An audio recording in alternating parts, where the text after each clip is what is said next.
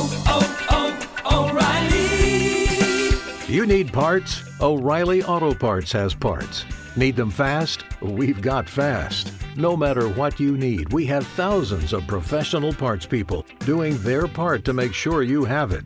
Product availability. Just one part that makes O'Reilly stand apart. The professional parts people. Oh,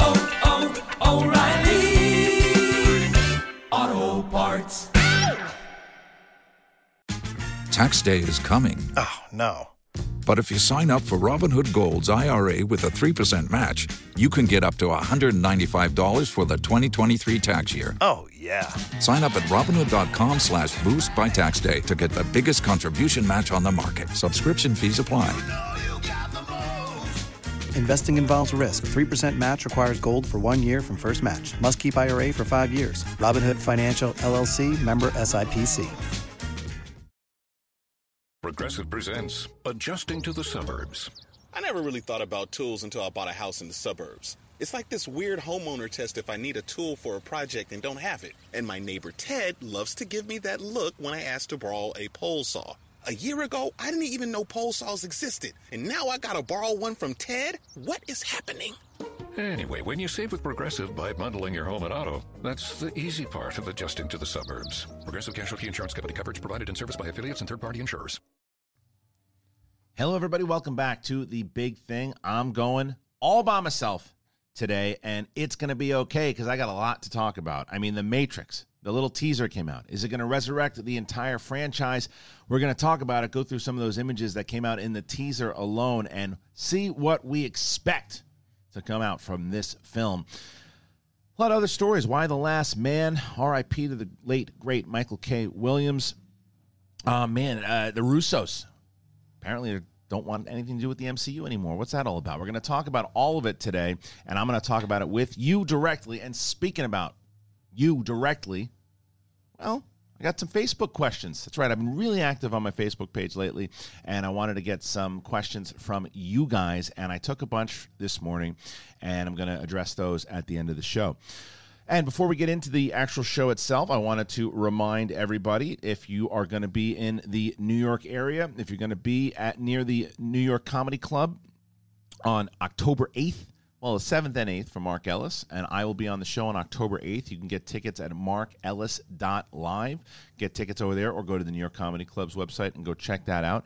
And speaking of New York, we're also going to be there you get 20% off right now if you get if you, you got to act on it we're running out of these tickets we only have like 20 of them there's like five or six left but if you want to go to the schmoedown you want to see what it's all about you come check it out on the 9th in brooklyn at the roulette we've done this show many times over it's a lot of fun please go and, and check it out the, the links for all this stuff is in the description of the video but we are going to get on moving here because I'm I'm super excited, man. I'm I'm ready to start talking about the Matrix. Uh, I'm so pumped, so pumped for this show. So let's get going. Boom.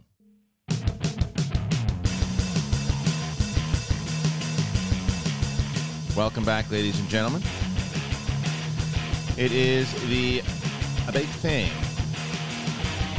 It's me, Kristian Harloff, joining by myself on this. Uh, what the hell is it? Wednesday. I'm still thrown off by the weekend. This is a long break. Kids had off from school, barbecued a little bit, did all that stuff. And, you know, Monday starts to feel like Sunday. And then once you start to get into things on Tuesday, you're like, what the hell's going on? What the hell day is it? Plus the fact it was my wife's birthday, we celebrated. So that's why this show came out a little late today because uh, normally I, I'll record the day before, put everything up, make sure it has all the bells and whistles. And I just, yesterday was about my wife, guys. You got to do that. Got to make sure the wife is happy, and we had a nice day. We uh, we had some Thai food. I don't. I'm not necessarily a big big uh, Thai food guy, but it was delicious. Some curry, um, and we just had some dumplings. Sat out in the backyard with the family, and we had a blast. It was a good. It was it was a nice birthday. wasn't bad, and capped it off with Bachelor in Paradise. I know none of you fuckers watch this show, and that's fine. But um, it's a car crash. There's so much shit going on in that show. It really is. I mean, we're not talking about that today. Don't worry about it. You're all right. Trying to skim through the time codes already. When's he gonna start talking about Bachelor in Paradise? Well, it ain't gonna happen today, Jack. Why? Because shit went down. Shit went down. And the big thing that is happening at the moment, give me a second. There it is. Boom. Keanu Reeves coming back as Neo. And the Matrix. It's perfect. Nice and loud. It's good. It's good. Right as we start this fucking show. You know, I was going to stop recording. I was going to stop. But I figured let's let's let's get the sound effects rolling. Let's let's let's really let it move. Maybe next time the guy can stick the fucking router right through the window and blast it into the microphone. That'd be great. Nice sound effect. Or I could just lie and say that that was my that's my new sound effect. That's my new robot. It's the it's the it's the fucking router. That's that's that's that's my co-host for the rest of this show. You think you hated the Schmobot? Welcome to the router. On today's news, and there's no and, and, and there's no monetary benefit to it whatsoever. At least the, the robot would come in and say something stupid, and then he'd leave you twenty bucks and take off. This fucker just comes in, places his balls on the table, and takes off. Scumbag, scumbag rooter. It's the kind of mood I'm in. You ready for this shit? I'm not. All right, I was going to stop the show right there. I was about to stop recording, but I said, you know what? Let's just go with it. I got a bowl of oatmeal, bottle of water. I'm probably not going to drink for the whole show because if I do, it'd take too long of a pause. And I don't like that when that happens. It happens too often in radio. People are going, "Hey, you know what? Yeah, that's what's happening on uh, on today's show. So, you know, stick around and we'll uh, we'll, we'll figure it out. Talk, say something, shithound. You know I'm talking about anymore. All right, listen. Matrix came out, and it, it dropped. It, well, the, the teaser dropped, and people are pumped about this movie. It makes a lot of sense why people would be pumped about it, right? And this, I, by the way, I, I, I took some of these screenshots. I, I want to tell you it was the Hollywood Reporter. I'm sorry if it wasn't. Um, but I, I was going through and I was looking at some of these images and watching. There's so many different sites that did breakdowns of this little teaser trailer. And I know people are asking if I was going to do a reaction. I'm going to do a reaction to the main to the main trailer, not the teaser. So anyway, this is there's a couple of different images throughout it. I mean, this one is just Neo walking around. There's a coffee house called Simulate shining in the background. There's another one here, um, a reprise of one of the, the first shots from Trinity. And so I don't know if that's Trinity yourself, but someone with a big braid. And I'll get into what all this means in a second, right? So that's the that's the Trinity shot. There's Neo looking like he's jumping off a building here, and I, I'll tell you why I'm getting really excited from looking at all these images in just a second. But then, um, so this guy Jonathan Groff, and he's got that thing that happened to Neo when Agent Smith was, you know, interrogating him in the first one, and so this is the actress from Game of Thrones. Her name escapes me at the moment, but she I remember her being a pretty badass on Game of Thrones, and she seems to be part of like the Resistance, and you know, if she was in the first movie, she'd probably be on Morpheus's crew, right? What it seems like in that in that particular one. And then this dude is the same guy here, um, Abdul Mateen. He's this guy gives me like a Terminator type feel because look, the same thing. By the way, you look at that mirror thing that's happening. It's this is the same thing that Neo is going through also because this is this is somebody with a braid looking in the mirror. That's not not the same guy. So there's there's some quantum leap shit going on. And speaking of quantum leap, you got this thing right. So there's Neo, and he's got the, and there's this old dude. So this is very quantum leap esque for people who don't know what that show is. Scott Bakula was a show in in like I think it was like the late '80s, early '90s, and he would time travel, but he would he we would see him as Scott Bakula, but when he looked into the mirror, he was somebody else, right? And I think they also did that in Wonder Woman '84, which was the big controversy, and people were losing their fucking shit over. But um, this is uh, this seems to be a new gimmick that's going to be happening in the Matrix because it happens with Neo here, and then it happens with this cat, um, Abdul Mateen, and then you. I think this is like the beginning of it, right? This is probably the placement. So what I'm getting from all of this so far, from what I've seen in all those images, it seems very Terminator 1 meets Matrix 1 is what it looks like to me.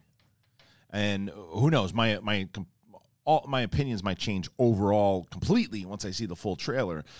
But it seems like they're going back to basics. And what I would assume is that the Wachowskis looked at some of the criticisms from two and three because to give a breakdown to you guys of how I felt if you're catching me for the first time or haven't really heard me talk about the Matrix that much, the first Matrix was one of my favorite movies of all time. Uh, like, like many people were, was expecting, was really just looking forward to episode one that year, and then this. What's this movie coming out? The Matrix. What the hell is this? Matrix comes out and just steals everybody's hearts, right? And it's just like it's so creative, so clever, so revolutionary inside of the technology itself. And when it happened, you know, it, it was a phenomenon. So I watched it recently. It still it still holds up. It's still great. I mean, everybody stole the bullet time shit after they did it, but the lore, all of it, and the Animatrix, by the way, is another one that people don't talk about enough. That it really ties in very well, and it is canon to the overall series, and it plays into how Neo meets that kid in the second one. The second one I didn't hate. The third one made the second one worse. Is the problem? So when I saw the second movie, I remember seeing it. and People were let down by the second one. I remember saying to whoever the hell I saw it with that day, I'm like, well, let, let's wait because the third one really delivers, this is a setup movie. The second one's a setup, minus the the stupid rave thing. I, I mean, that's whatever. Um, it's not that bad. It just it's set it up. The third one, though, I got to be honest, I've maybe seen the third one one or two times, and I don't. I remember the stupid stuff that you know Neo and Trinity both die or whatever happens, and there's seventy five thousand Agent Smiths, and it got so repetitive and dumb that I remember really being let down. And then I remember saying after I saw the third one, okay, well then everyone who gave me the t- how they didn't like the second one, it's it's more warranted now. I understand that. Um, but I think this is one of those movies. There's a lot of movies sometimes that if they wait too long, like Zoolander, the fuck out of here, Zoolander. Nobody wants to see part two 75 years later. Um, but and I and I say that because I don't I didn't care about the first one either. And a lot of people love Zoolander, but I, I don't know why Zoolander is the first one I think of. But there's a lot of movies sometimes that after a while it's like it's too late. Some people think that Avatar is going to suffer from that, right? Like it's too late. You don't need it. This is not that thing. This is one of those movies I think because it's had a bit of a layoff. People are excited to see because you clearly from these images you can change the rules a little bit from what happens. And if Neo is somehow able to download himself into other beings inside of the Matrix, um, then it could work. And they have to set it up the right way. It looks like, it does look like they're going back to the roots of the first one and don't overcomplicate things and spend more time in the Matrix. That's what was so fun about the first one. There's a lot of time spent in the Matrix and don't break the rules and make two people too powerful and and the idea was so fun about the first movie in my opinion was the fact of like the what is the reality and what is um what is this this facade? And play with that more and, and introduce new characters. The, the characters that were introduced in both 2 and 3 was a lot of fun you know? There were a lot of di- different characters. People don't talk about roy jones jr by the way in the second movie. I liked roy in that movie. Uh, anyway so out of all this stuff that you see and going back to the matrix stuff here you know like this image alone is pretty badass right? And it's and, it, and don't you get that terminator feel like when when ter- the terminators would like show up? Because both he and neo are doing the same thing. I would assume this guy i don't know maybe he's a good guy. I don't know. I think he might be the bad guy. I don't know. But i don't know how involved neo's going to be. How involved do you guys think neo is going to be overall. I would be disappointed if he's not involved heavily, but are they going to make him the main guy? Is almost going to serve like the Oracle? Because I can see him doing that. I can see him doing the, you know, he's more like the, the all powerful force that helps out and teaches the the new guy, which might be, which might be um, Abdul Mateen. So I don't know. But I like what I'm I, I like the potential. I was never I mean, I think that everybody is looking at the movie going, "Oh man, I hope it's good." Nobody's going, "Oh man, 2 and 3 were so horrible that you know the third one's going to be or the fourth one's going to be bad. You just know it." Um I don't think people I don't I don't that's not what I'm reading. I haven't seen a lot of that. I've seen more hopeful. I've seen more people really excited that this is that there's a chance to resurrect, and I think that by calling it resurrection, I think that they're kind of, you know, saying we get it, we understand, we got to we got to change this thing up. We're going to resurrect the franchise here, and that's exactly what they're doing. They're going to re- if, if this movie hits, if this movie hits the way that the first one did, um, it can play. And if Keanu Reeves ain't a lucky charm, I don't know who is, because this dude, besides being just like one of the more likable guys in the industry, he's just um, he just there's like moments he'll be out of the limelight, and then when he pops back in, it's massive. Look at John Wick. Like who doesn't like John Wick one, two, three? Who doesn't want who doesn't want to see more John Wick? That that's that's crazy too. It's like oh enough already. Nobody's saying enough already about John Wick. More, more, more, more, more. That's what I want to happen with Matrix, because if Matrix hits, if this one resurrects the the franchise, give me a Matrix TV show. Give me Matrix uh, five and six. If it plays right, if you set it up right. But what I hope doesn't happen, which is certainly possible, is that they do a movie and it doesn't work. Then you're going to start hearing people going, "All right, well, you gave it a shot. It's just it's over now." Because the term Terminator, speaking of Terminator, that's that's where we are with Terminator. People were excited to try to get Terminator back on track, and they just couldn't do it. They tried too many different things and things that just didn't work. And the series just, for me, Terminator, I think you get one and two that really work. There's some moments at three. There's some moments in some of the other ones, but moments. Good movies. There's only two good Terminator movies. And what I love, I'd love to start saying that. There's two good Matrix movies. There's two great Matrix movies. There's one okay one, and there's one crap one. That's a wash. That's good. So, fingers crossed. We'll talk more about it once we see the trailer, because the trailer's coming out. Um, at this time, I mean, I think it's coming out tomorrow, but this should be evergreen in general. So you can just listen to this and, and go back after the trailer and see if I was right about any of that stuff. I have no idea, but um, and I wonder, you know, how they're going to play Trinity into this because you know she dies. Neo, it's easier to to say, you know, he's all he's all living. He's able to. He, he's because we know from the the mythology he's been around forever and he keeps popping back up. So he pops back up again. He figures a way to reboot himself inside of the uh, resurrect himself and and get in into the system again. So he's an easy one. But how do you how do you explain Trinity, right? Um, or do they go back and is it you know can they go back in time in in how the how the matrix works? I, I don't know. I don't necessarily think it's a, a good or a bad idea. It's it's a matter of how do they explain it. As long as it's not too complicated, I think it'll work. I think it'll work. 92% of households that start the year with Peloton are still active a year later. 92% because of a bike? Not just bikes. We also make treadmills and rowers. Oh, let me guess, for elite athletes only, right? Nope. It doesn't matter if you're an avid exerciser or new to working out. Peloton can help you achieve your fitness goals. 92% stick with it. So can you. Try Peloton bikes, tread or row risk-free with a 30-day home trial. New members only. Not available in remote locations. See additional terms at onepeloton.com slash home dash trial.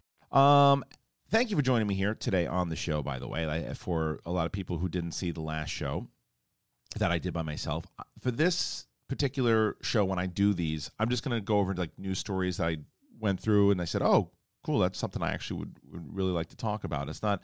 It might be stuff you don't want to talk about. It might be stuff that uh, you know is, it was covered by somebody else a while ago. It might be stuff that or I might miss stuff that everybody's covering because uh, the the honest truth is I don't give a shit. Um, it's this is this is a, a different time in my life of the way that I'm doing shows now, and it seems like you guys are responding to it because I wanted to when when Mark Ellis and I started the Schmoes Know back in 2008. The the whole idea of that was all right after you go see a movie you go out and you, whether you're grabbing a bite to eat or you grab a beer, you're standing outside talking to your friends and you're just shooting the shit. And that was the premise of, of Schmoes. And that's that's that's what we did, and that's what we did on our show in general and on the Schmoes Know Show and, and all that. And and somewhere down the line, I think um, it was lost a little bit. I think it was lost because of you know, you get everybody I feel and I think I've talked about this many times, whether people feel that they are taking movie news too serious or whether they it, it's it's people think that they're reporters or critics when they're not critics they're people who watch movies there's a difference and i've gone over this between critics and people who watch movies it, it, there's a difference there is a difference. Um, I, I've made it very clear. I, I find myself a movie like you know, I, I review movies. Some you know when I see them. Would I call myself a critic? No, I don't analyze film the way like a Bibbiani does or Alonso Duralde does. It's not. Um, I didn't.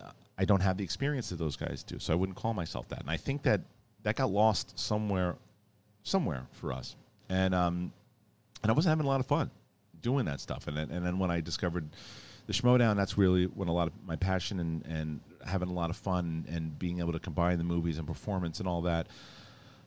And then, you know, this show came along because this show, and I've said it many times, I've been very active on my Facebook page. And as I've said, by the end of this show, I'm going to take some of your questions that you guys put there. And I started getting very active on that page. So if, if you're using Facebook and you find my, uh, my, my public page, please go over there and, and, and follow me. Um, I'm trying to post every day and interacting with you guys every day. So, and I want to do when I do shows like this, I will put questions, a Q and A type thing out there, and choose some of them and, and talk about that at the end of the show. But I've said it on a lot of the, the the posts that right now this show is my favorite show. I think minus the Schmoedown. It's very different the Schmoedown from from this, but this is my favorite show I think that I've ever done.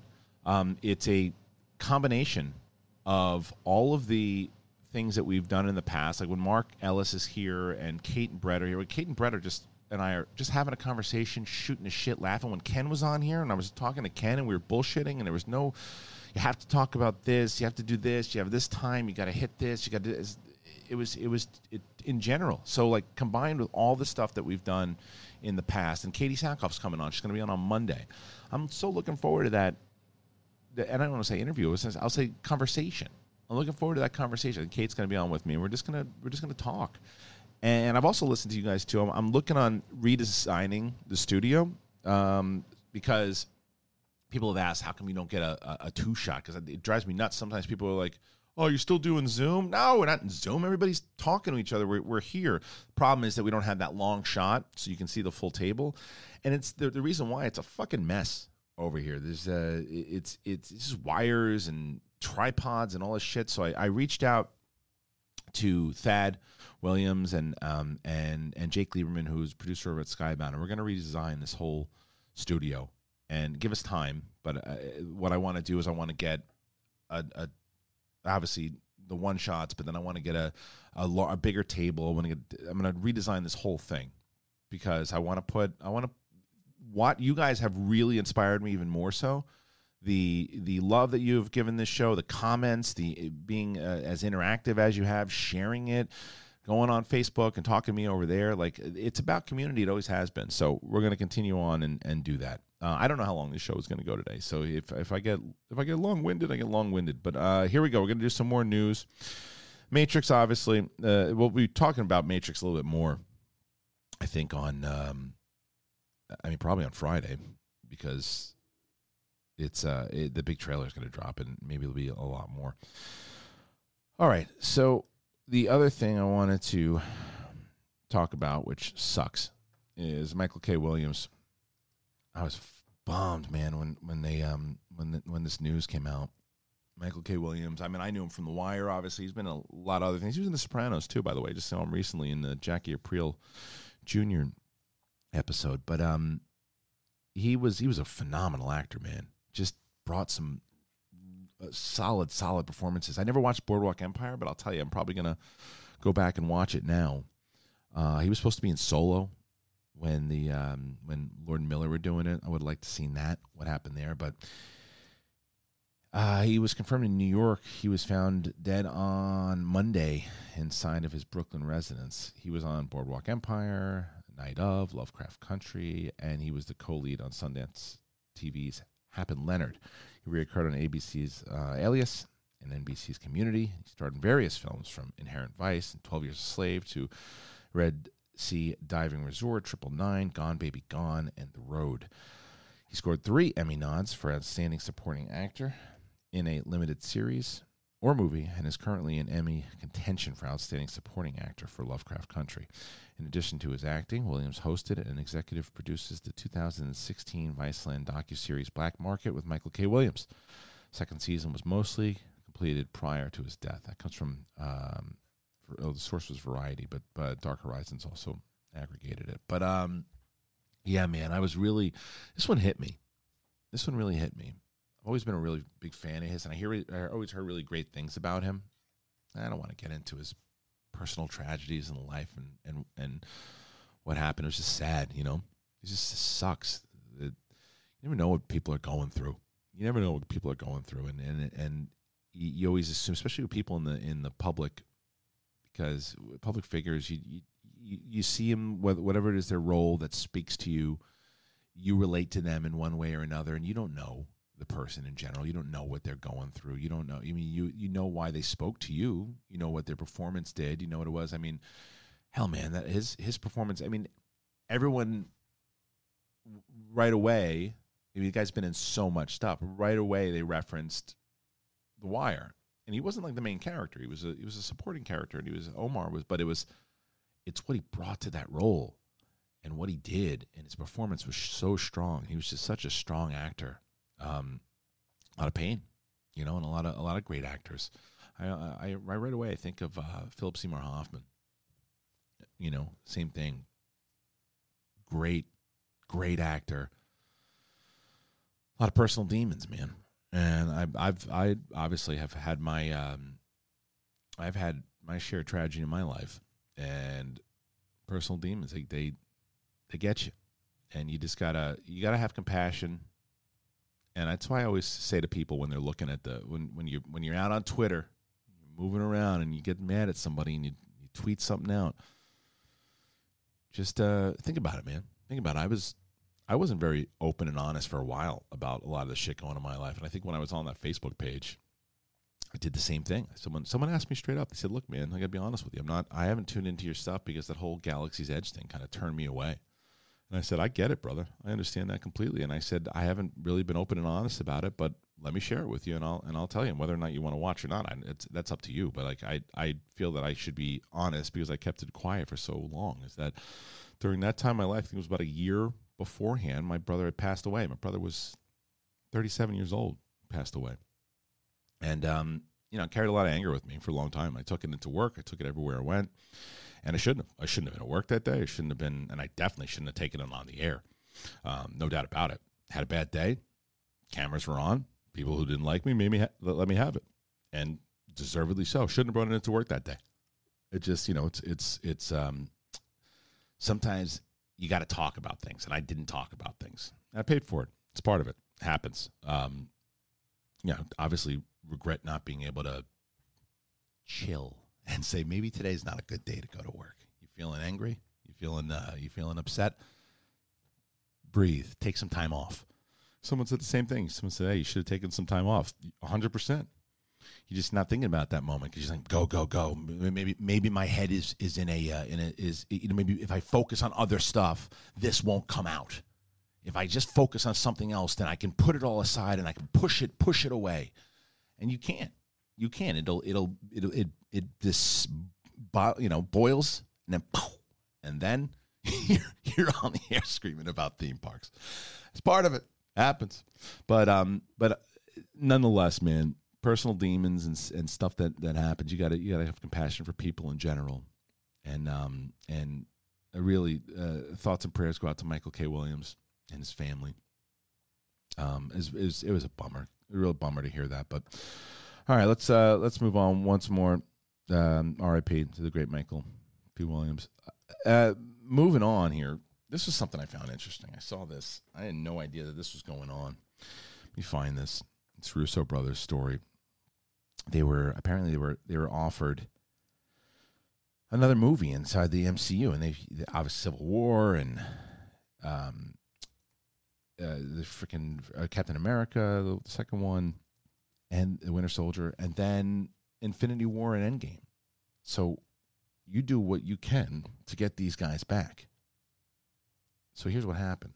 This is from Dark Horizons again. In the wake of Scarlett Johansson's Black Widow lawsuit over Disney's switch from a theatrical only to a hybrid day and day release, it appears the move may have upset another working relationship. The Wall Street Journal reports that Avengers Endgame directors Joe and Anthony Russo were in talks to return to the MCU. However, negotiations hit an impasse amid the Johansson dispute.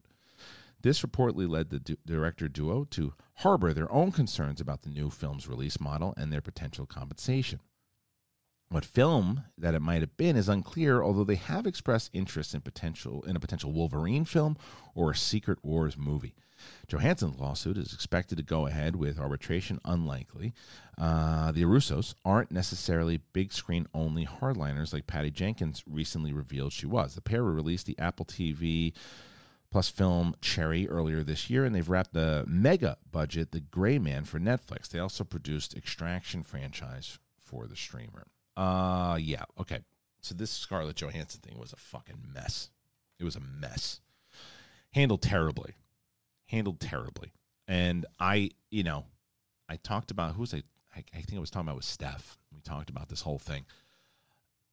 To me, it's I think that it's very easy for us, not unlike the conversation we were just having five minutes ago. It's easy for us as a public to see Scarlett Johansson, who makes millions and millions of dollars, and go, "Oh, stop complaining.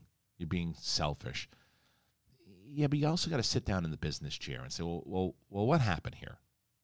Because if she was told one thing, and then they decided, "Well, we're, we're just going to do this," it's shitty. You know, I don't know. I don't know the the full extreme, uh, the details of all. I'm not going to pre- pretend that I am. The the she said, they said. I have I have I have no idea.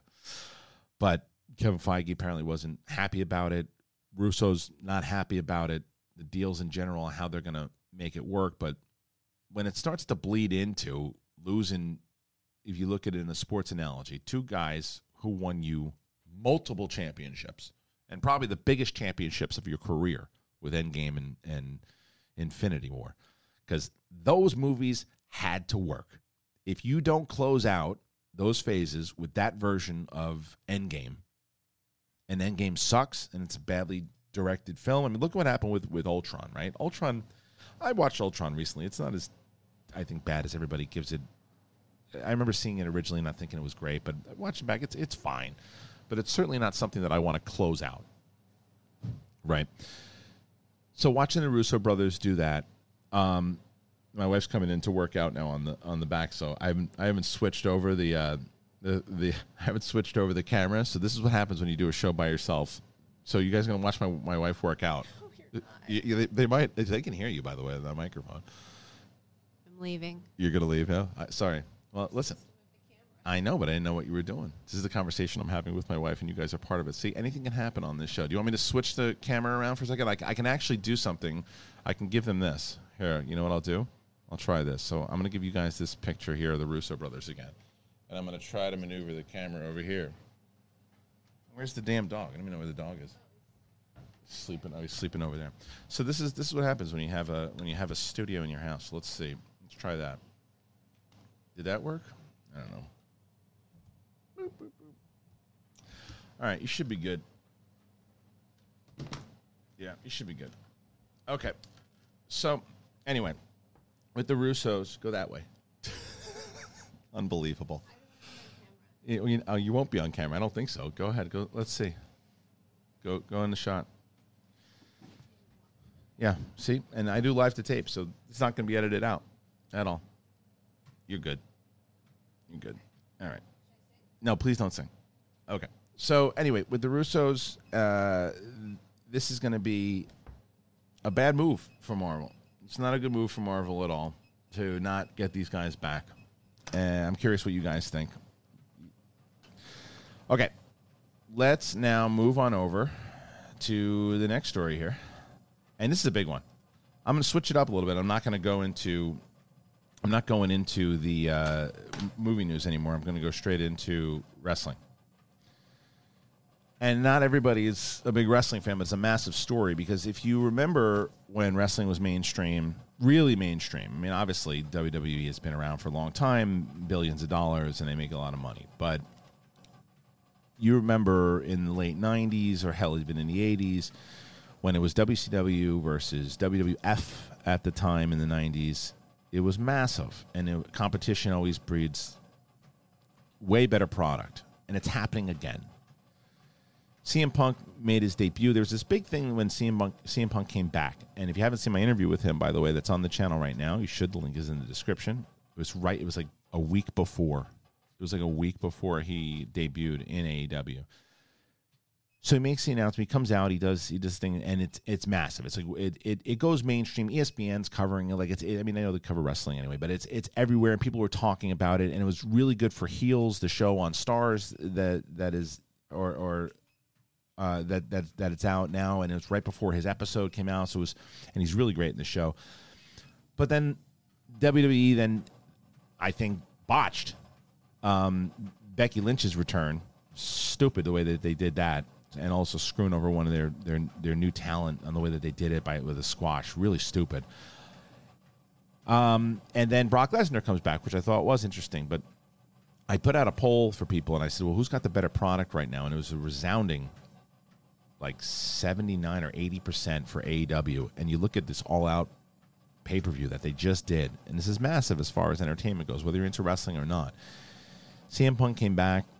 He did this. Um, he did this return. He had this match. It was a great match. He, he he's having fun again. That's scary for WWE. I can tell you that right now. That this guy's having fun and promoting. He's a he's a natural promoter. He talked about it on different shows that he just was not having fun at WWE. They were running him into the ground. And AEW, the the common thing that I'm getting from a lot of people is that AEW is what you want if you want to watch what wrestling used to be was in a pure wrestling show. Um, and WB has said as much. We're we're just sports entertainment, and they're not. And it's more of a show. And they're not. They're not wrestling. I think it was the quote that someone said that they had said at one point. Um. So, if that's the case, and more pure wrestling fans, this is something that I've been looking forward to a while. And I'll be completely honest with you guys. I haven't been watching as much. I did watch a lot of this AEW stuff, and and I don't remember what his name is now. Bryan Danielson used to be Daniel Bryan. I think um, he Dave he came, comes back. Adam Cole comes in. Ruby comes in. Uh, they're just pounding. These aren't. This isn't like WCW back in the day when they were getting like Randy Savage and the older guys. This it- it's similar, but these guys still got it in the tank. And to be completely honest, I think CM Punk's probably around the same age as those guys were back at that time. But this is very reminiscent of that. And AEW starting to make a move, a big move, and this was a turning point, I think, in, in because they never it, was never really a war. And man, Chris Jericho is a smart dude. He knew it right away, had the conversations, and he's been on both sides. He's been through the WCW ringer, he's been through the WWE ringer, and now he plays back into this thing, and he saw it. He saw it quick. So, and it, and it also obviously helps that I, I read Eric Bischoff's book recently, by the way. I think AEW has a way better chance of succeeding the WWE more so than WCW did because reading all the stuff that was going on during that time with Eric Bischoff and what he had to do inside of like uh, t- Turner's Turner supported them, but there was a lot of executives that didn't get it. Tony Khan is the guy, and he's a wrestling mark. Like money plus that mentality and trusting the wrestlers. Ooh man, that's uh that's gonna be that it, it's it's getting spicy.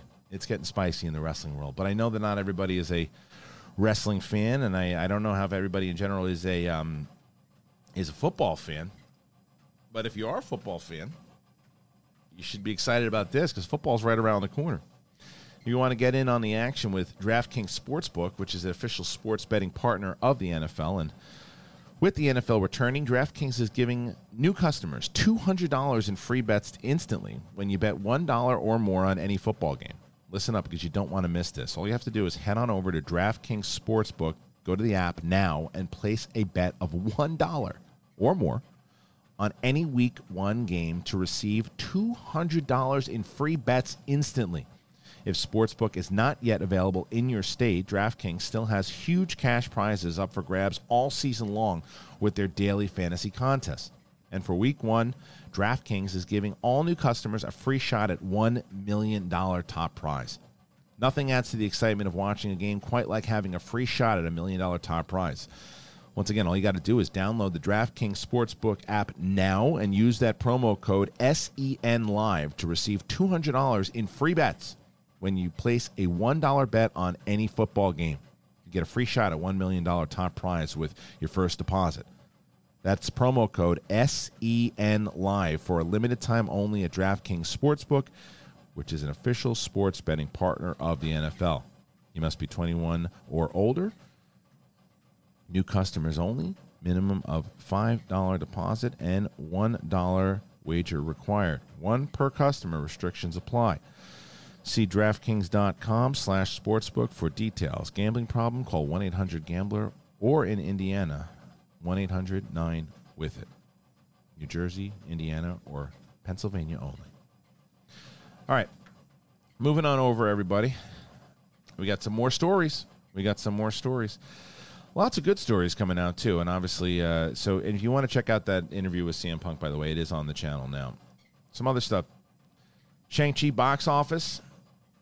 I, I'm not getting into the politics of it all, guys. It's like even if you know, if you think the movie did shitty, then you think the movie did shitty. If you think the movie did great, you think the movie did great. I, I'm going off of what what they uh, what they say. To me, it looks like a hit. It looks like a hit to me as far as where we are in the world, what they're doing, how they're setting it up. Um, it was it was. Let me get in some of these numbers here. What the projection is overall. I mean, it looks like they said set for like a 90 million holiday haul. If you start comparing it to 150, 200 million dollars when when theaters are in full swing, it's silly. It, it, this is this is a this is a massive this is a massive win for this time when people aren't going to the movies. Shang-Chi and the Legend of the Ten Rings continues to surpass expectations at the let's see, uh, the Labor Day weekend higher than than expected. The film is now on track for a 90 to 92 million domestic opening in its first four days of release, following a three-day total of 75. The film dropping just two percent from Saturday to Sunday. Demographics wise, the film is seeing an 18% turnout of Asian American audiences, around double the 7 and 9% regular average for a Marvel Studio film. In addition, the film has amassed 56.2 million overseas in key markets around the world, mostly in Europe, and that's with large markets like Australia and parts of Asia mostly out of commission. And there is no China release date set as yet. That comes from Deadline through um, Dark Horizons. Yeah, I didn't under. I mean, you look at those numbers, you look at what they're saying, and and this the audience in general that's coming out for it. To say that the movie didn't do well, I don't understand it. But then again, I don't understand a lot of the shit that goes on in the internet and people just looking to fight with each other. I don't know. Um, if you look at overall where we are in the world, what's happening with theaters and how many people and, and limited amounts of theaters and the marketing in general hasn't been as phenomenal, we will say, as as other Marvel products, in my humble opinion. Yet it's still pulling out these types of numbers, and the numbers might that, that might be an old report. I have no idea. Um, I'm wondering how that sounds. By the way, the the the treadmill. I can hear it. I don't know if you guys can hear it. It's uh, let's start locking my door. But this is this is the someone someone actually asked them one of the questions about is a, a full on studio, but sounds it sounds like the, the the garbage compactor in Star Wars Episode Four. And the beauty is that my wife has no idea I'm talking about her right now because she's um she's got her headphones in, so she's here right now. She's like she's walking, and it just sounds like that's, what it sounds like to me. I don't know if you guys can hear it. To me, it's picking it up. I'm sure you'll comment about it if you do. Um, but that's what we're doing here on today's show. It's a very intimate show with me and you, the thousands of you watching. A lot of people, by the way, didn't know that this show is available on podcast form. People said, "Does it help if I if I get it on podcast form?" Please get it on podcast form. If you're watching right now, please get this on podcast form. Apple Podcasts, Spotify, whatever you can do, get it on podcast form because DraftKings and uh, our great sponsors that we have, it all becomes because of those downloads. As I've mentioned before, YouTube, they don't help. Not really. I got to be honest with you. I'm gonna be honest with you. You know, the, the YouTubes, they uh they want you to put on uh, the content and whatnot. But if you put on too much content and, and doesn't do very well, well then they they uh, they traumatize your uh, your other uh, your other videos, and uh, so you got to make a whole new channel. So you make that channel and you monetize that with bullshit ad revenue. So I'll tell you what you got to do there. You get to the podcast form. You put it on not for nothing, but you put on the podcast. You listen to it in the gym or you uh, if someone else is talking to you and you don't want to hear the mouth you listen to us. That's what you do. That's it. see if there's some other stuff. So that's the Shang-Chi stuff. It's a lot of great stuff going on in the news over the last week or so. Uh, this one was pretty cool with Venom. Venom's moving October 1st. It's my birthday. It's my birthday. They're moving it again. But I saw a few different critics tweeting out about because the you know there's other things going on in the world still. You can't. Um, a lot of people aren't comfortable going to the theater yet, right? So the the streaming links have stopped have have ceased from the um, from the studios to to people who are reviewing movies, and they're just offering up theaters. I haven't I haven't gone. I've turned away quite a quite a few movies, and I do want to see this one. I didn't really love the last Venom. I got to watch it again. But I am curious about this one. Tom Hardy's one of my favorite actors, and and that well that photo alone is pretty badass. I got to tell you, looks good. I don't know what they're going to do with this movie, and I think that there's ways now. I think that this is one of the things that that No Way Home is going to do. It's going to open up the possibility of combining all these different universes. Oh, and speaking of which, I'm excited to announce this. So, if you guys have been paying attention to Sith Council, if you haven't, it's our Star Wars show that we do here every Friday. We've been doing rewatch episodes where we're going through every single episode, every single theatrically released live action film, um, and just talking about the movies in general. But really, the main focus is to see how it's going to tie in, if at all, to any of the upcoming series. So we're we've just finished Revenge of the Sith, and we're moving on to Solo this Friday. But it got me thinking that we should do it on the big thing for other movies because it's it seems to be pretty popular with you guys, and you guys have been liking it. So I talked to Coy Jandreau and Winston Marshall. We're going to do a full rewatch of all of the Spider-Man movies. Um, probably start sometime in October, leading up to the release of No Way Home. So hopefully you guys are excited about that. Would you let me know in the comments if that sounds like something that you'd be interested in watching? It's just going to be a the very same thing that we're doing for for Sith Council. Just watching the movie, breaking it down, seeing if there's things we missed. Are there ways that it'll tie into No Way Home now that we know that there's certain, you know, from what we've seen out of the trailer? So let me know. And then as far as Venom goes, being released October 1st, I'm liking October 1st. It's still not my, it's, there's no chance you're to, I, I'm still torn on what I'm to do on October 1st. Am I going to wake up in the morning, get myself a, got myself a gun, and sit down and watch Many Saints in Newark first thing in the morning and then review it for you guys? Or am I to take that day for myself and sit down, chill out, have the big ziti that my wife said she's to make me for my birthday, grab a glass of wine, and kick back in my robe and watch the movie at night? I don't know. Or do I do a combination of both? Do I wake up in the morning, sit in the studio, kick back, watch the watch the movie here, review it, put it out, and then eat some baked ziti, watch it again with my wife. I probably wind up doing that because who we bullshit. I'm definitely going to want to watch it again. I'll probably want to watch it again the same night. So give me your give me your thoughts. What do you think? Um, all right, got to keep on moving here because there are a lot of other things I want to talk about. This Y the Last Man movie, or sorry, TV show coming out on Hulu. Um, I'm not a. I've never been, as you guys have been have known for following me for maybe maybe you're brand new and just just found me recently. But if if you've been following me, I- have never been like the comic book or graphic novel guy, right? However, the one graphic novel there was I well I read Watchmen back in the day, but the one that I really um, loved was Y the Last Man. I remember when I was working at Warner Brothers, buddy of mine gave me a whole book uh, box full of comic books. Buddy Eric Olson he gave me this whole just bunch, and I think Watchmen was probably in there also, but like just classic stuff. And I remember looking at this one and going, "All right, let me check it out," because I remember at the time I was I was trying to dabble in like a sci-fi comic that I wanted to try to see if I could write, but I read this thing and I fell in love with it, and I kept wondering if they were ever going to do like a movie, and then there was rumors of it, and there was uh, Shia LaBeouf at one point. I don't know if he was going to be in the movie or TV show. I don't know.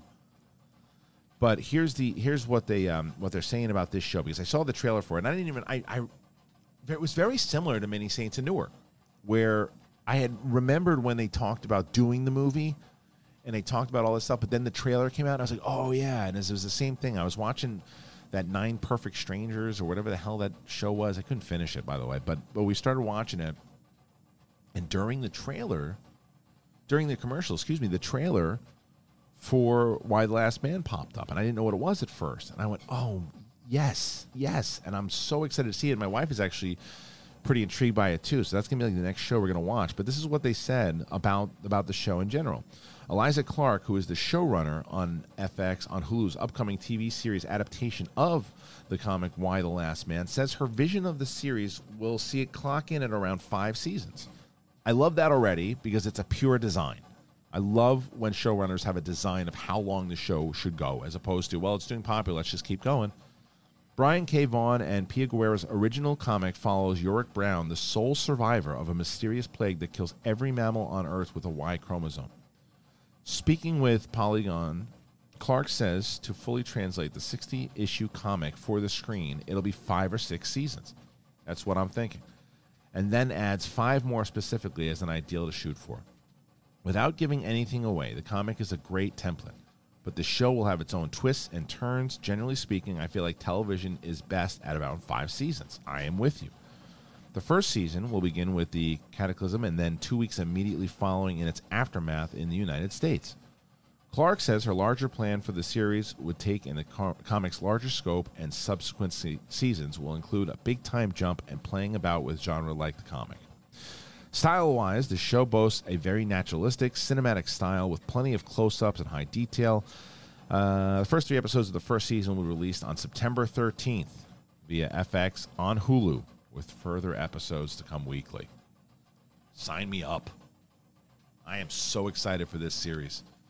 Um, I, I, there's some, there's a lot of stuff I'm looking forward to, man. Like I was, I was at a place where I was like, eh, I don't know if anything's really excited me. I'm so pumped up for a lot, for a lot here, and this is this is one of them. Have you guys read this graphic novel? Did you like it? Have you heard about it? Do you care? I'm really excited because I don't know. To be honest, I'm, I was thinking about it. If I hadn't read the graphic novel, would I be as intrigued? And I don't know if I would be. To be honest, I'm like, oh, what's that? I have to hear from it. I had to hear about it.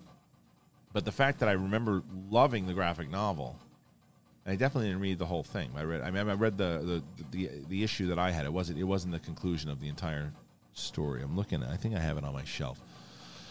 And if I do, if I could, if I have it on that shelf, I'm probably going to reread it at least to see, you know, how how it is. I'll probably do a review of the first episode. If enough people, I mean, I'm curious. Do you guys care about it? Let me know whether it's in the premiere uh, when as the premiere airs and, and in the comments because I'm I'm pumped for it. But I don't know if anybody else is as excited as I am. I hope it crushes. I hope it does really well. Let me see if there's any other stories to go before I jump into your questions. Um, Venom. Oh yeah, the Dune reviews are in. Uh, they're like they're mixed. I, I don't, you know I, I don't want to care about the reviews on Dune. It's like I'm, I'm I can't wait for that movie. I'm I'm excited for it. That's it. I think that's it. All right, I'm gonna get to some Facebook questions. So I asked you guys, I asked you guys to submit some questions today about things you wanted to talk about, and that I would address them. And that's what I'm going to do. And it, and I think that maybe when I do these episodes like this, I'll continue to do it. So for people who are listening on podcast form, whether it's Apple or or uh, Spotify or wherever you get podcasts, just to know, head on over to my Facebook page. It's my public Facebook page. I've been very active on that page, and I'm going to continue to be. I'm trying to post at least once a day and responding to as many comments as I can. And I've been doing the same thing on YouTube, trying to be as active as I can. There's the SEN group over there too. Admins have been doing a really good job um, connecting things to the big thing now. So, um, so yeah, so head on over to that page, and we'll do more of these. But here's here's some questions. I'm going to start with the uh, the first one. And this is from Alex Tournay. Now that The Sopranos is fresh in your memory, what's an episode that stands out to you? For me, it's the season premiere of season three when the FBI is watching the family outside their home. So well done, great soundtrack, and really shows the duality of the life they, they live. Very underrated episode that does not get mentioned enough. You know what's so funny about that episode is I remember watching that episode at a friend's house.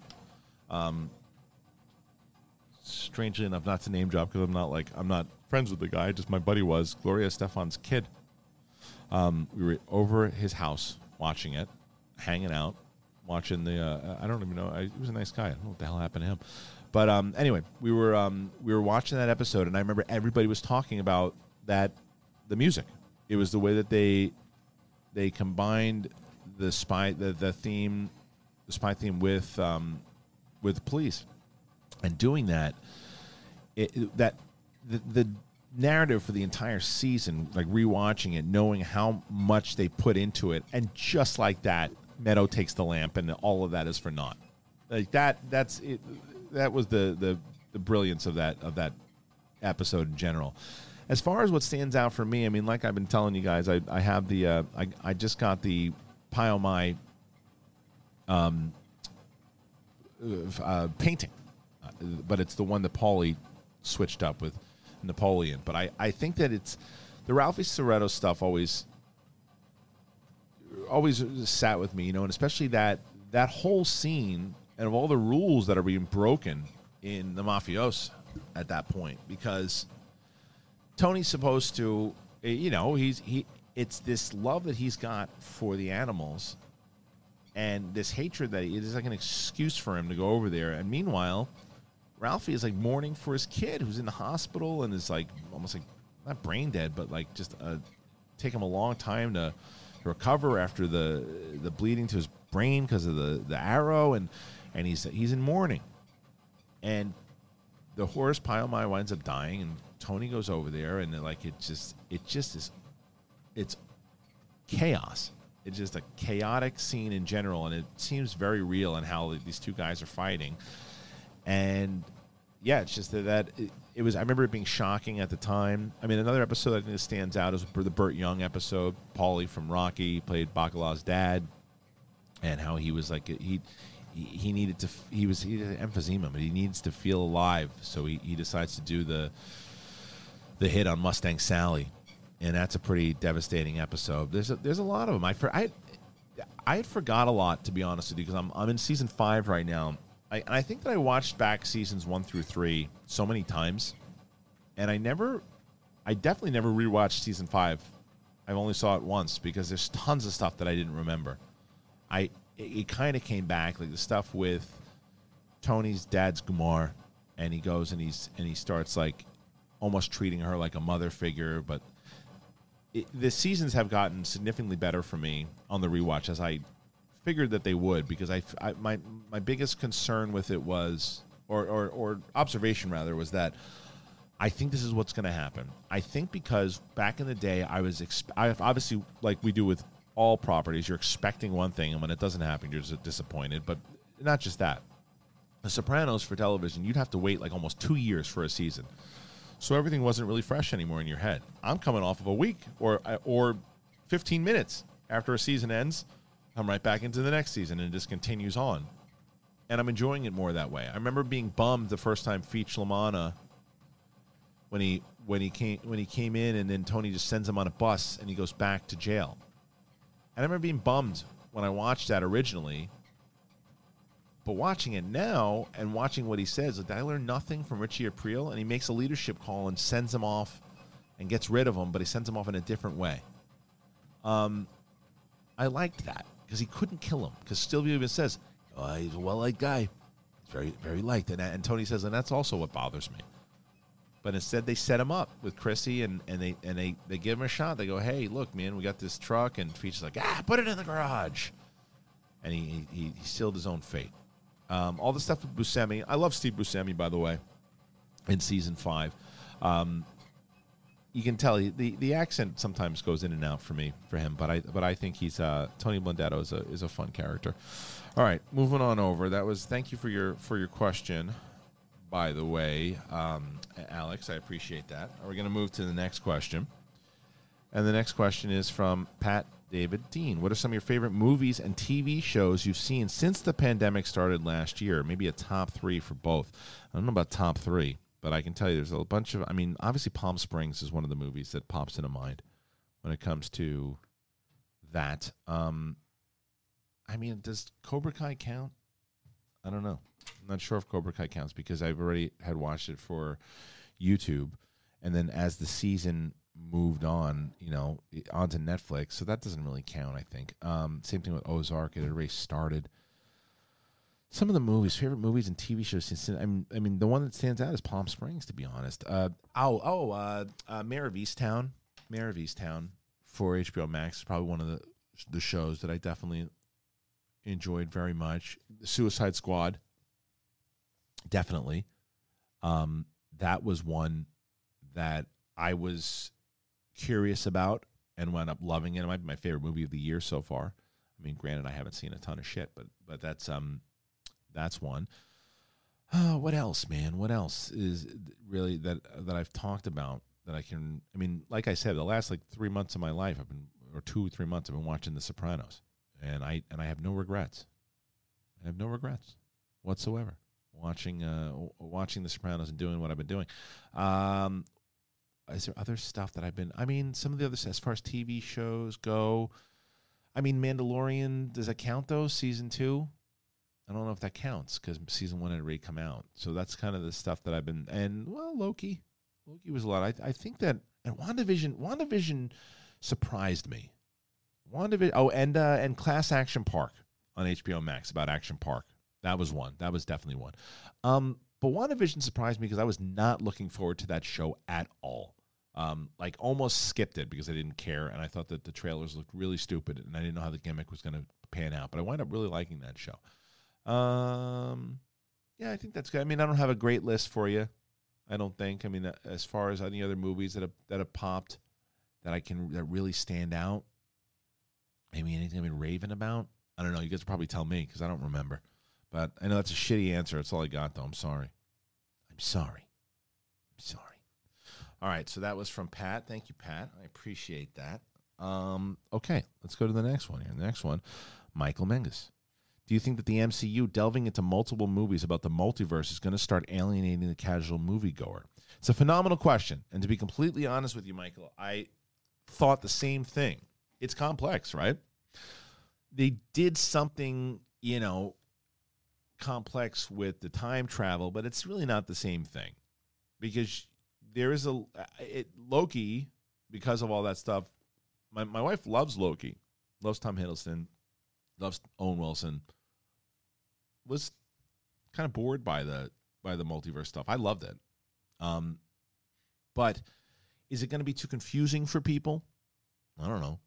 How I mean, at this point, you got to give them the benefit of the doubt that they'll explain it in a way that it makes sense and that you can keep the casual viewer because you know that that conversation comes up in the in the creative process right it's all right well look this is a lot going on here. Can we th- do we think that we can grab the casual viewer?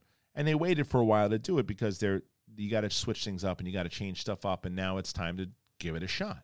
Um, and I also think is one of the reasons why you're going to be able to bring in like Alfred Molina, Tobey Maguire, and Andrew Garfield and all these people because the fact that you're doing that, you're bringing in people that maybe weren't even fans of the MCU and they were just fans of the Raimi movie, but now they're curious, and it depends on how it's explained. Look, Into the Spider Verse did it, and it won the Oscar. So the casual viewer, I mean, that doesn't necessarily mean it's going to get the casual viewer, but it did very well in the theater. It did very well in general, and it didn't lose the casual viewer. So if you do it the right way, you can get them on board. You just got to set it up the right way. Um, so it's a risk, but I don't think it's a, I don't think it's a nail in the coffin by by any stretch of the imagination. Let's do a couple more.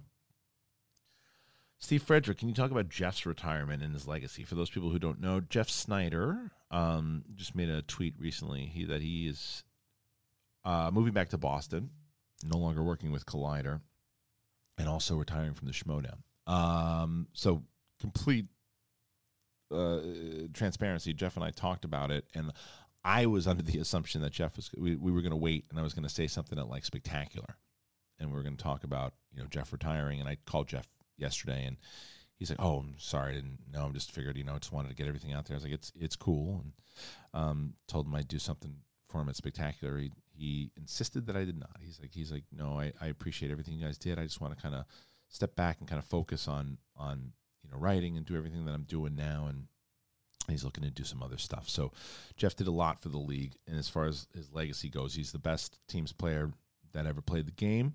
He won multiple ch- uh, championships inside of that division. Uh, he was a he was the Dennis Rodman of the Schmoedown. I never think that anybody's time in Schmoedown is is final. I feel like anybody can show up at any other time, but um, but no, he he did a lot of great stuff for the league. So you know he's got to do what what gets himself.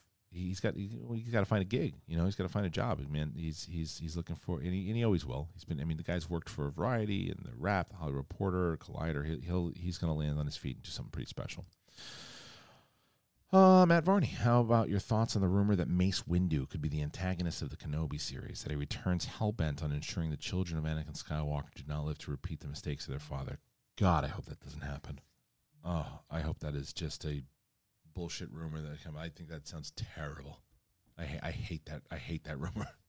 Um, I yeah. It, I I hope it's no. Please no. He always had the dark side in him, like in the novels and stuff. He was like the one that he was able to do it, and even shit you saw it in Revenge of the Sith when he's ready to just slash Palpatine with no regrets and just take him out. Um, but no, uh, it, that's it, he's he's hunting Luke and Leia, and that's what. The, the, then why do you bring Hayden Christensen back at that point? He's going to be so Obi Wan's uh, got to juggle Mace Windu trying to take out the kids, plus still worry about Vader at the same time and and other stuff going on in the rebellion. Nah, I don't think that's going to happen. I, I mean, look, if that's ultimately the, the direction that they go, and Deborah Chow and Filoni and all those people know, figured out a, a cool way to make it work, just like I was talking about with WandaVision, I could come back and go, look, I was really opposed to that and thought it was going to be shit, but it, they executed it the right way and it turned out to be phenomenal. But I, I could not care less as far as that storyline goes. I don't think it's necessary. It doesn't mean that I wouldn't want to see Mace return in some way, but not in that way. Um, because it's, it, so many people return. If Darth Maul can return, if they're getting cut in half, Mace Windu can figure out a way. I mean, people are like, oh, you got thrown out of a window. Anakin and Obi Wan are like zipping through in Attack of the Clones. They're like f- navigating through cars and traffic, and and you know, granted he he got hit with lightning, but he could have landed on something, and they could have been fine. They could have reshoot it. I, I you know, I just also want to know, well, where's he been all this time? If it was a matter of just a little bit of time, and he still wind up crapping out a couple years later, then and not be able to reveal himself, then fine. But give me a limited series with Sam Jackson, or maybe he comes back later on. He's been living, you know, I don't know. Uh, it depends on how they did it, but not not for that angle. I don't I I don't love that angle personally, but uh, who knows? Rumors are rumors, and that's that's what it is. All right, I think this is the last one. Eben, Ezer, Orellana. When do you think that SEN can be in person again, especially being on Twitch? The audience interaction and with the crew in person would bring so much energy like the show had prior to going digital. I agree with you 100%. Um, the problem is, as you saw, not 20 minutes to half an hour ago, I do this show from my garage. And my wife just proved that to you by coming in here and doing a 25 minute or 30 minute jog on the treadmill. Um, so I and I also have to. This is my my office. This is where I work. This is where I'm doing other stuff for Schmoedown. This is where I'm doing stuff for um, uh, you know, Skybound stuff and and other things, meetings and all that. It all takes place here. So and that- so what I said at the beginning of the show, I'm going to be maneuvering this office around, and I'm going to be trying to get it more podcast friendly going around like and getting that two shot and, and setting it up more but it doesn't serve itself well to just kind of renting out and having sen live come in here and do stuff while i'm work trying to work in the corner. It just it just doesn't work. But i'm very hopeful and very i'm i'm confident that hopefully by like february or march of 2022 maybe even january um, we will have a place for SEN Live to be able to be live in studio on Twitch doing all that stuff. The the so to answer your question, the goal is yes. The plan is to get them back in studio. Realistically, this year, I don't know if it's going to happen Uh, but you guys should you should head on over to and at the time um, um, this is the apology on my part to SEN Live. I'm, by the time this premieres, they'll still be on the air, and I never like to do that.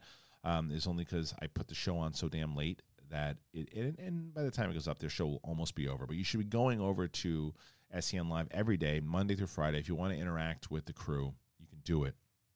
And you send in the robots, to do all that. If you're missing that, I know some people were saying, "Oh, we missed it being live." That's why SEN Live is there. So hopefully you can uh, head on over there and, and interact with them. Um, okay. I had a fun show. Did you guys like this? Please let me know if you had if if you like these episodes.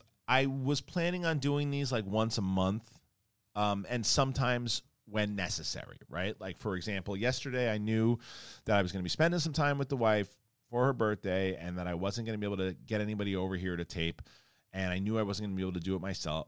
Do it myself yesterday, so I said if I woke up early enough and did an episode and asked some questions from the fans and then also covered the stuff that I haven't covered over the last couple of weeks that maybe that would be interesting. But you're the ones that tell me whether or not you think it's interesting or not. So in the comment section, and I'll ask the question as one of the first questions Do you like this format? Do you want to see me do it more? Do you want to see me do it less? I had originally said a month. Do you want to see it every two weeks or would you like me to keep it to a month? Uh, another reminder Katee Sackhoff is going to be on the show on Monday, just confirmed with her. She's coming in. It's going to be me, her, and Kate Mulligan. We're going to be doing an episode on Monday. So please check that out. I'm probably, I'm not probably, I'm going to do a, a, Matrix trailer reaction. I'll do that tomorrow. So hopefully you're able to head on over there and watch that support that. If you haven't subscribed to this channel already, please do so. If you haven't downloaded the episodes on podcast, please do so. Even if you're one of the 10,000 people who are watching these episodes um, in the in their run, if you guys all went to the podcast feed, whether it's Spotify or Apple or any of that, and just downloaded the episodes and subscribed, like the numbers would jump significantly, and we'd be able to do more of these and all of that. So, anyway, it uh, it's been fun today, guys. I had a I had a blast doing this. I'm really excited to continue to do this, and I thank you for all your support. I appreciate it, and we're gonna see you on um, Friday. I don't know who's gone yet. Probably Kate. Might just be Kate. Me and Kate. I don't know yet figure that out. Anyway, thank you guys so much. It's a big thing. I'm Kristian Harloff. Peace.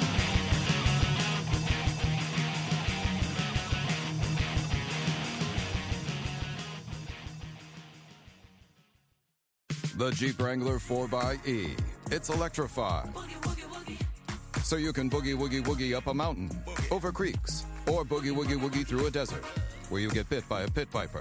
So you boogie woogie woogie back to camp and ask your friends if they'll suck the snake venom out. When they say no, you boogie woogie woogie to the nearest hospital for a dose of anti-venom and boogie woogie woogie your way to a full recovery. The electrified Jeep Wrangler 4xE. Learn more at Jeep.com. Jeep is a registered trademark of FCA US LLC. Tax day is coming. Oh, no. But if you sign up for Robinhood Gold's IRA with a 3% match, you can get up to $195 for the 2023 tax year. Oh, yeah. Sign up at Robinhood.com slash boost by tax day to get the biggest contribution match on the market. Subscription fees apply. Investing involves risk. 3% match requires gold for one year from first match. Must keep IRA for five years. Robinhood Financial LLC member SIPC.